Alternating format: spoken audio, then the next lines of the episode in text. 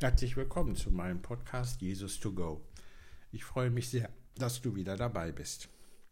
Heute möchte ich uns ein Gleichnis in den Mittelpunkt stellen vom verlorenen Schaf. Wir können das nachlesen im Matthäusevangelium im 18. Kapitel oder im Lukasevangelium im 15. Kapitel.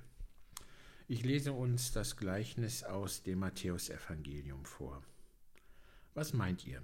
Wenn jemand hundert Schafe hat und sich eines von ihnen verirrt, lässt er dann nicht die 99 in den Bergen zurück, macht sich auf und sucht das verirrte Schaf? Und wenn er es findet, Amen, ich sage euch, er freut sich über das eine mehr als über die 99, die sich nicht verirrt haben. So ist es auch nicht Wille vor eurem Vater in den Himmel, dass eines dieser Kleinen verloren geht. Ja, was will uns Jesus mit diesem Gleichnis sagen? Zum einen, Matthäus wendet sich hier an die christlichen Gemeinden und spricht das achtsame Miteinander an. Also, dass wir Acht aufeinander haben, falls sich jemand etwas aus unserer Gemeinde verirrt. Vielleicht denkt er dort auch an das Alte Testament, an die Frage, wo ist dein Bruder? Und dann der Mensch sagt, soll ich meines Bruders Hüter sein? Also diese allgemeine Feststellung und Einstellung, was geht mich der Nächste an? Hier wendet sich Matthäus sehr stark dagegen und bittet uns um ein achtsames Miteinander. Lukas wendet es etwas anders an. Lukas bringt das Gleichnis so rüber, dass Jesus sich rechtfertigt vor den Pharisäern und den Schriftgelehrten. Und zwar, dass er sich rechtfertigt, warum er so ein besonderes Verhalten zu den Sündern hat. Also Matthäus legt den Fokus auf das achtsame Miteinander in der christlichen Gemeinde und Lukas mehr auf die Rechtfertigung Jesus vor den Pharisäern und Schriftgelehrten, warum sein Verhalten zu den Sündern eben so ein ganz besonderes ist. Wir finden in dem Gleichnis auch gleichzeitig die Freude des Hirten, dass er das verirrte Schaf findet. Also der Erzähler konzentriert sich völlig auf die Freude des Finders. Und das darf uns auch gleichzeitig Mut machen oder Trost geben. Denn auch wir können sehr schnell zu den Verirrten gehören. Auch wir können sehr schnell das Göttliche aus dem Auge verlieren. Wir können uns auch schnell verlieren in den Alltagswirren unserer Zeit, dass Gottes Wort nicht mehr so besonders wichtig für uns wird, dass der Gott, die göttliche Wille an Bedeutung verliert, ja, dass unsere Liebe sich abwendet von Gott und sich eben alltäglichen Dingen zuwendet. Auch hier brauchen wir dann die Kraft zur Rückkehr. Aus eigener Kraft ist das manchmal nicht möglich. Da brauchen wir jemanden, der voller Liebe und Güte uns nachgeht.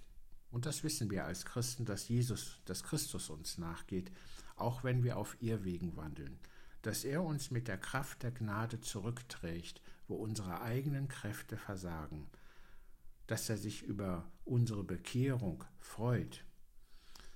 Und dass wenn wir zurückkehren, wir aus göttlicher Sicht nicht eine minderwertige Existenz oder ein Aschenbrödel-Dasein führen, sondern dass im ganzen Gottesreich sich echte und ehrliche Freude breit macht. Ich möchte noch etwas zu dem Hintergrund dieses Gleichnisses sagen. In der Zeit, wo Jesus lebte und er eben Kontakt hatte mit den Pharisäern und den Schriftgelehrten, da gab es aus der Sicht dieser Gruppen zwei Gruppen, denen man sich nicht zuwandte. Das waren zum einen die Zöllner und das waren zum anderen die Sünder.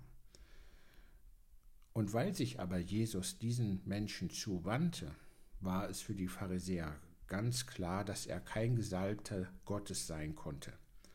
Denn aus ihrer Sicht war seine Haltung zu den Sündern völlig anders, als Gott über die Sünder dachte. Denn sie hatten die Ansicht, dass Gott die Gerechten liebt und die Sünder hasst. Sie gingen also so weit zu sagen, dass Gott sich über den Tod von Sündern freut, da dieser einen solchen aus seiner Gegenwart entfernt. Sie hatten keine Vorstellung von einem Gott, der Sünder liebte und Gemeinschaft mit ihnen suchte, damit er sich an der Gemeinschaft mit ihnen erfreuen konnte. Das Verhalten Jesu richtete sich daher ganz und gar gegen ihr pharisäisches Konzept von Gott. Und das war unter anderem auch für sie ein Grund, warum sie glaubten, dass Jesus den Anspruch auf göttliche Identität gar nicht stellen konnte. Also wir finden jetzt zum einen die, den Hinweis von Matthäus, achtet aufeinander, wir finden den Hinweis von Lukas, der die Freude über das Wiedergefundene in den Mittelpunkt stellt. Wir finden in dem Gleichnis den Trost für uns, dass Jesus uns in seiner Liebe und auch in seiner Gnade nachgeht. Noch ein Hinweis zu dem Hirten. Also in dem Alten Testament finden wir viele Hinweise, dass Gott der Hirte Israels ist. Jesaja weist darauf hin, Jeremia, Michel, die Psalme. Gott ist der Hirte jedes Einzelnen in Israel. Gott sammelt die versprengten Schafe Israels und führt sie wieder zurück in das Land. Gott rettet seine Schafe, wenn die von ihm eingesetzten Hirten versagen. Gott weidet seine Schafe. Also wir finden im Alten Testament ein dichtes Netz, ein Bildfeld von Aussagen, denen gemäß Gott selbst der wahre Hirte seines Volkes ist. Und jetzt kommen wir eben auch zu dem, was Jesus auch mit seinem Gleichnis zum Ausdruck bringt. Er spricht in diesem Gleichnis von Gott, aber gleichzeitig auch von sich selbst. Und man spricht hier von einer Inklusion. Also das Gleichnis vom verlorenen Schaf ist eine verhüllte Vollmachtsaussage. Jesus nimmt für sich in Anspruch, dass er an Gottes Stelle handelt. Ja, ich denke mir, da sind so manche Anregungen für uns. Auch nochmal möchte ich auf das christliche Miteinander achten. Achten wir auf unseren Nächsten, wo wir feststellen, da hat sich einer verloren. Machen wir uns doch die Mühe, suchen wir Kontakt, gehen wir ihm nach. Mit Gottes Hilfe mag es uns gelingen, den ein oder anderen wieder zurückzubringen zu der Gnade Gottes, zu der Liebe Jesu Christi. Lasst uns nicht oberflächlich und gleichgültig werden, sondern lasst uns aufeinander achten. Jesus ist uns ein Vorbild, er nahm sich der Sünder und der Zöllner an, also auch heißt das auch für uns heute, er nahm sich auch der Menschen an, die in der Gesellschaft, in der Gemeinde möglicherweise eher am Rande lebten. Warum auch immer, vielleicht weil sie schwierig sind, weil sie komisch sind, weil sie ja eben nicht so sind, wie wir sie uns vielleicht vorstellen. Hier gibt Jesus uns ein schönes Vorbild. In diesem Sinne wünsche ich dir weitere Gedanken zu diesem Gleichnis. Wenn du sie mit mir teilen möchtest, sehr gerne, freue ich mich drüber.